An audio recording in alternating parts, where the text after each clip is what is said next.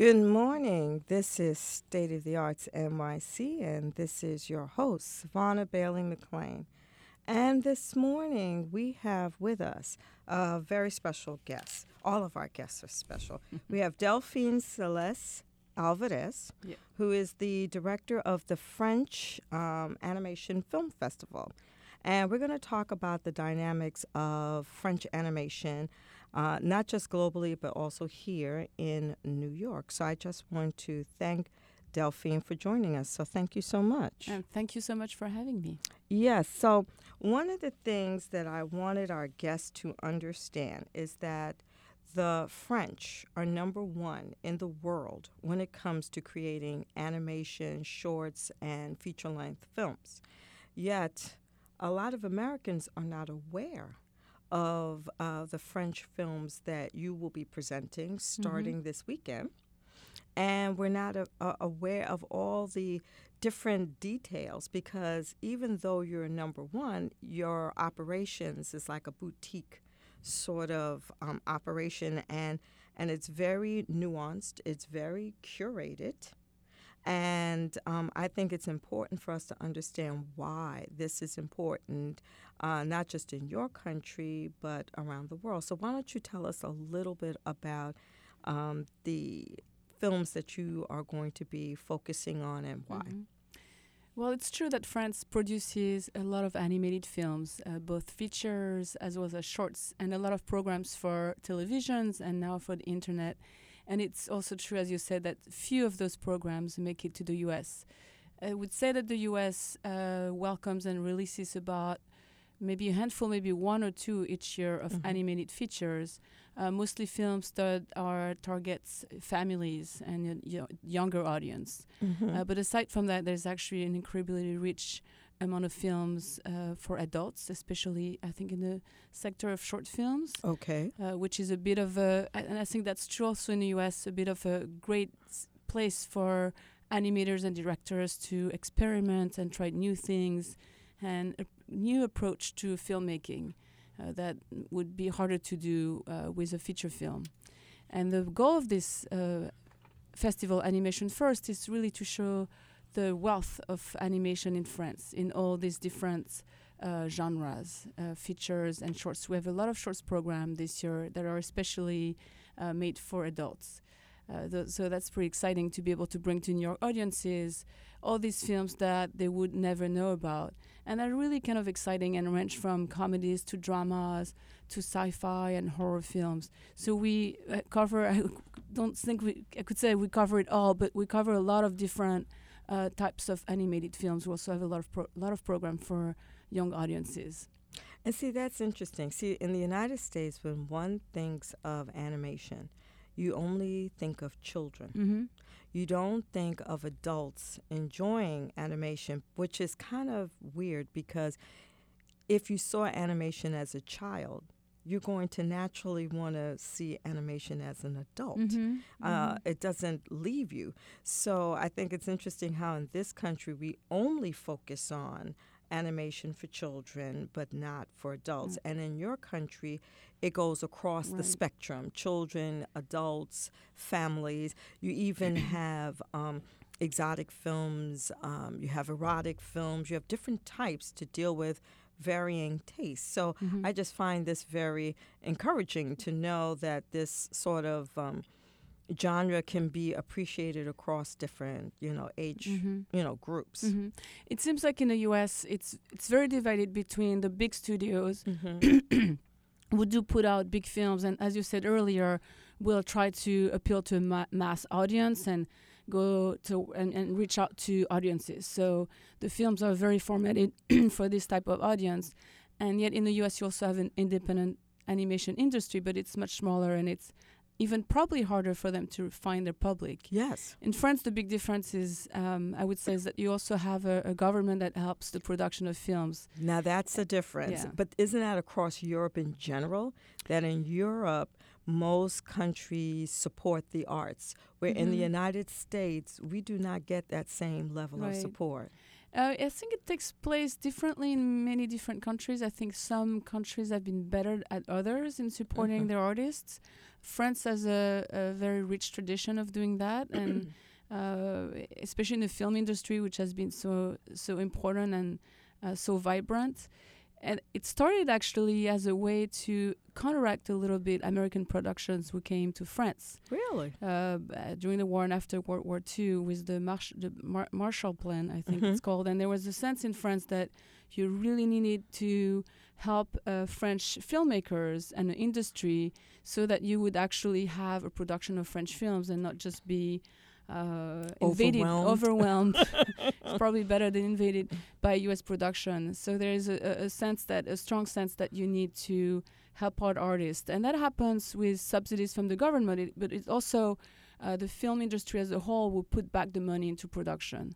Also, didn't film really begin in France in like 1907, 1908? Uh, it started well. That also is a contentious history. Yes, it would be the Lumiere brothers, but Mhm. uh, Edison also developed in New York, in the U.S., his Mhm. own uh, filmmaking, uh, his his own cameras as well. Yeah. Mhm. All right. No, because see, this is the education that people need in order to understand, and it's really about opening people's minds to different narratives. Mhm. It is not to necessarily tear down one particular narrative to say one is better, Right. another one is better, I should say, but to expand that Mhm. because if you expand it and you look at it over a historical timeline, you can see where you can be more inclusive Mhm. of different people and attitudes and perspective.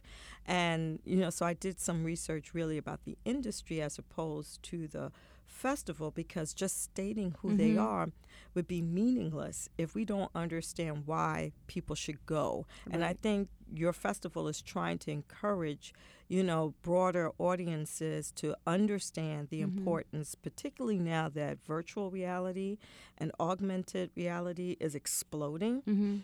and it's giving it's not animation but it does give that sort of feel and so i think that's why um, i wanted to focus on the industry. Industry. now you do have one particular honoree Michel Ocelot Am I pro- Ocelot? yeah. Ocelot. I'm pronouncing it Americanized, but uh, who has been um, a very important filmmaker in your country. He's now the guest of honor for Mhm. your opening night. And tell us the film that he is going to have presented. Uh, is, Michel Ocelot is actually a, a great example to talk about the support of the industry because generally it's true that France has supported animation and cinema in general, uh, but that has not always been easy, Hmm. especially for artists. And Michel Ocelot started his career doing a lot of short films. He studied art uh, in art school in France. He also studied at Cal Arts Mhm. and went back to France and worked for television. Uh, television at the time really was an important place for animations uh, uh, through series and short films uh, based on uh, comic books and different characters that were developed and suggested by TV stations. So there was a booming market. And Michel Ocelot did that for many years. He did very series that did very well. CDC, One Around a Little Duck, and it was and I think it enjoyed it, but it was getting kind of hard to do something else. I mean, it was a still a, a formatted environment, uh, mostly also for young audience. And his producer said, so, you know what, you should try try to do feature films. Mhm. And he worked pretty quickly on proposing to do Kirikou and the Sorceress, which is the story, and that's the opening film of the festival. It's Yes. 20 years, so we're celebrating the 20th anniversary. And it's a story of a little African boy who uh, has only one power. He runs very fast. He's a very smart kid. And he um, helps his village get rid of the sorceress. Not get rid of her, but get to her and transform her. I don't want to give you the end, but it's really a beautiful film. And he worked on it very quickly. And he himself uh, grew up in um, in Guinea, so he, Oh. um, for him that's a familiar environment. Yeah, and he, Guinea, West Africa. been West Africa, and he drew on that knowledge and growing up there.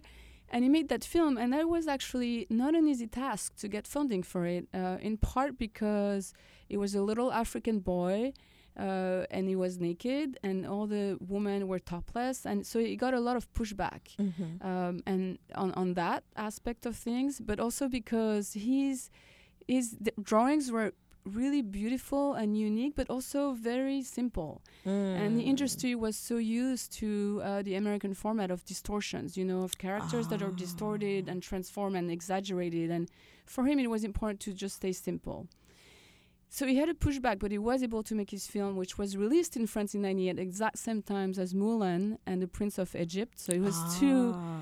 big American films. No one really cared about Kirikou, uh, but it turns out that over a million people went to see it. So it was a, an incredible success, a word of mouth success. Yeah. And that actually really transformed the industry for animated films in, on the big screen. Because suddenly people in the industry realized that there was an opening and films like that that no one believed in actually really do great drew great audience in and people really loved it. A lot of that happens in um, the film industry. They they come up with these formulas, and they think they know from whatever studies they put together that they Mhm. know exactly what people will like. But oftentimes, Yeah. I find in art, you never fully know what people Right. would like from what they don't like. Right. So that's that's good to Yeah. hear. Under, I mean, underestimating the public. Mhm. Unfortunately, it's true in the U.S. It's true in France sometimes, Mm-hmm. uh, where they think they can have big comedies that will appeal to everyone, and it's just not necessarily the case. People, are, I think, audiences are much smarter than we want them to think, or the Mhm. industry wants them to think. hmm You're not giving them a chance That's to right. grow. It's not even about being smart or not. It's about giving people a Mhm. chance to know. So if you're living your ordinary life and and you have this routine, you know, that you're constantly engaged in, and you see something different that breaks from that routine that allows you to imagine, you might just gravitate towards it. And I think that is the power of art and cinema to allow you to expand your everyday existence. Absolutely, that's well said. Yeah, um, because it's. I think it's true. We kind of we want to dummy down people Mhm. to make them predictable, and they're fighting and resisting that. Right. They want to be, you know, more Right. than that. Right. And so you also, um, I found this interesting. You have a partnership with the city of Bordeaux, Mhm. and how did that all happen? It all happened uh, because Bordeaux is becoming a burgeoning city for animations and new technologies. Uh, they have new animation studios that have moved there. Ubisoft just opened a studio. That's one of the major, most important um, producer of video games. And they also have a, a lot of uh, smaller studios for video games and animating animation studios that actually put out short films and feature films as well. So it's a burgeoning city, and they're uh, really interesting in making sure that people outside of France know Mhm. about it and bringing in new partners in the city and new projects as well. So it's a, it's a great partner for that to be able to showcase the video game, uh, espec- especially in some of the animated films. Hmm. Because uh, one of the things uh, that also caught my attention, uh, and that was for a while, a lot of French studios went to Japan and Mhm. China Mm-hmm. for a while, but now they're returning. Right. And yeah. is that one of the reasons why they're returning? They're returning. They so a lot of animated films are still conceived and produced in France or in Mhm. partnership with other countries, but a lot of the time the actual making of the film happens in other countries. Ah. So you mentioned uh, Japan. It's true also for North Korea. A lot of uh, series were made there in the North 90s. Korea? North Korea as well. Huh. Uh, interestingly, yeah. Uh, there's a really great graphic novel, and I wish I remember the name by Gilles Delisle that talks about going to North Korea to supervise an animated film, and also throughout Europe and Eastern Europe. Uh, Hmm. But France has understood that it's also important to have uh, the technicians and the animators in France. So there's more and more studios uh, developing in Bordeaux and Angoulême and throughout France, where you have people actually uh, being able no have the knowledge of making an animated film, as opposed to just sending the work uh, in other countries. Yeah, I mean, I'm, I just want to dovetail for a minute. So, you caught me by surprise when you said North Korea. So basically, no, because it's also a very poor country. Yes, yeah. extremely Mhm. poor.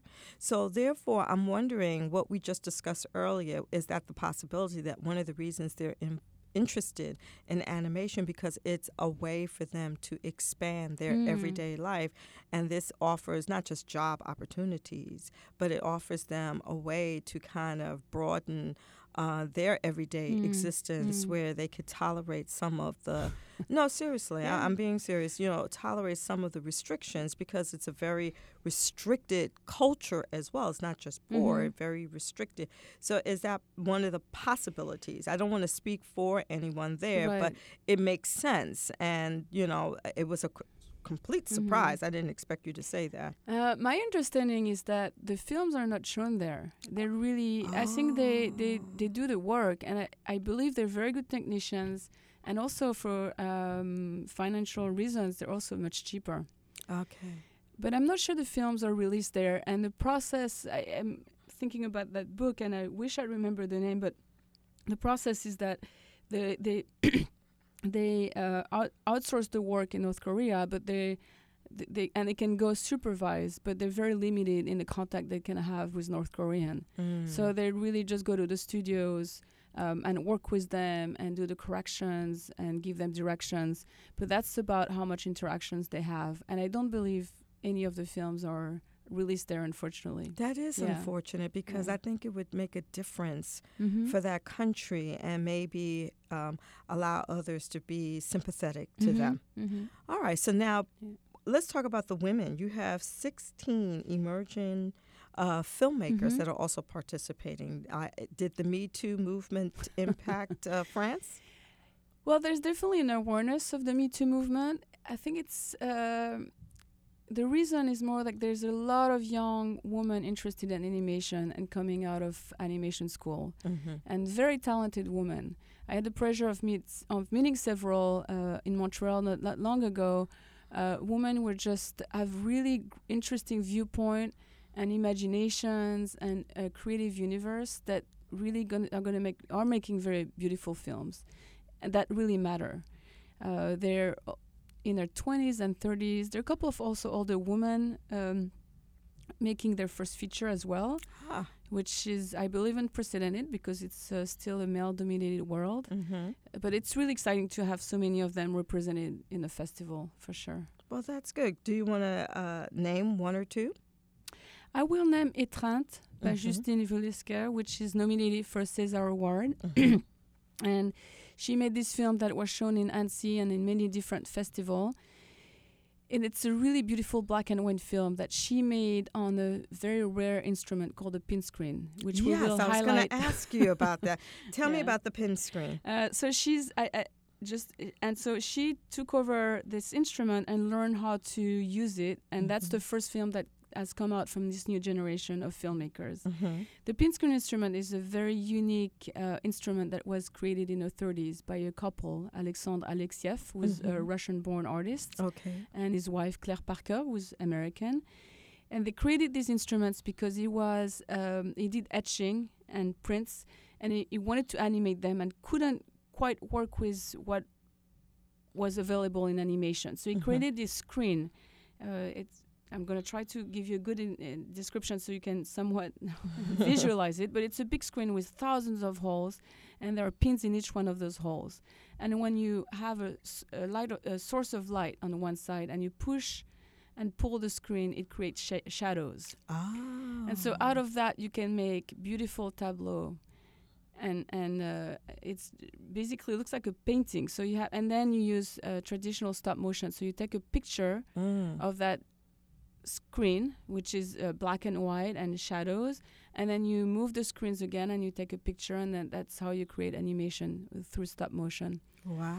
Wow. And it's uh, yeah, it's a unique instrument. They built several. One of them uh, ended up in Canada at the Office National du Film, the National uh, Film Board of Canada. Uh, that was brought there by one artist, Jacques Drouin. And now we have a wonderful artist, Michelle Lemieux, who's working on that instrument. And she's coming to New York to the festival. Ooh. And then in France, they restored ano- another instrument and they're training a new generation. So it's a it's a small family. It's an interesting lineage of people, and we're also going to be welcoming the grandson of Alexeieff, With uh, Alexander Rockwell. He's an independent American filmmaker. He did In the Soup with Okay. Buscemi. People Okay. maybe remember that film.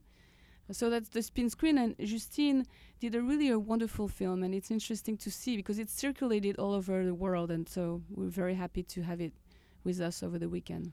Right, this is fantastic. Now, I did want to also um, mention the fact that your organization was able to reach out to Times Square Alliance Mhm. and you were able to uh, participate in Times Square Arts Midnight Moment. Mhm. And so you have featured uh, the artist Virgin Keaton. Mhm. And so when does that begin? February 1st? It's actually started on January 1st. And oh, so it already on- started. It's yeah. already and it's on view uh, until next week, until f- uh, January 31st. right, because it's for a full month. it's a full month. And yeah. people need to understand the Midnight Moment is a program that the Times Square Alliance was able to get every billboard owner to agree to give a minute. So therefore, art can be shown, and it's a Mhm. really big deal because Yeah. we've also had Saya Woolfalk uh, Mhm. on our show, and I know Saya. I was an admirer of hers for years, and I was there the first night it kicked off, and I got to meet her family. And uh, it's it's amazing how all the billboards light up. So you can still experience that before the end of January Mhm. 31st. Yep. So I'm highly recommending that. It's really a big deal to just sit there or stand there and watch all the billboards slowly turn into this, you know, canvas of art. Absolutely, But that's a yeah. big deal. Now, tell me briefly about Miss Keaton and her work. She's also a young filmmaker. It's the this particular film is her first film. She's only do did another one, and she straddled the world of filmmaking and visual arts. And that film is really quite beautiful because she used uh, she used all engravings from the 19th century hunting scenes Mm. with uh, deers and uh, dogs. And so you have that beautiful um, quality of drawings that she animated, and she redid a lot of the drawings out of those old engravings. And it's a really completely strange universe. And to see that actually in Times Square is quite something because suddenly you have all these deers popping up, black and white, running uh, with rain and and uh, things shift around. Something happens in the film, and the deers are running after the dogs, and it's absolutely mesmerizing. And it, it's a little bit. Uh, there's a little bit of a scary element to it, but really beautiful. And everybody was is I've witnessed watching this in Times Square was really taken by the work because, as you said, it's incredible to see this on a big screen on several, many, Yes. many billboards. Many screens. Well, thank you so much for joining us today. I had a lovely chat with you. Now, Thank you. tell us the details of when the festival begins Mhm. and the website so people could get details on Mhm. the website. Uh, the festival kicks off on Friday at Mhm. 7 p.m. with Kirikou and the Sorceress, and throughout sun- Saturday and Sunday. And the f- uh, website is fiaf.org, F-I-A-F.org. Okay. Well, thank you so much, uh, Delphine. Thank you. And it was great to talk with you. And congratulations on your second edition of the French Animation Film Festival, Animation First. Thank you so much, Sabrina. Thank you. Bye bye. Bye bye.